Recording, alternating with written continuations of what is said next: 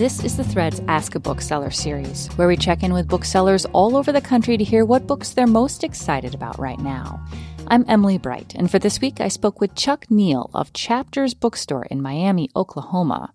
Chuck recommends the nonfiction book Money, the true story of a made up thing. Well, it's by Jacob Goldstein, who is a co host of NPR's Planet Money. He also has extensive journalistic experience. It's a concise, crystalline collection of the many different forms money is taken, ranging from the earliest coins to digital currencies like Bitcoin. Goldstein is very thorough and tells the tales very well.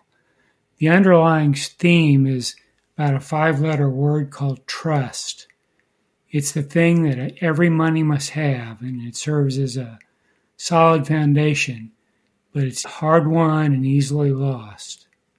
Even if it's backed by gold or silver or currencies or other paper money, it still relies solely on the confidence of the people using it.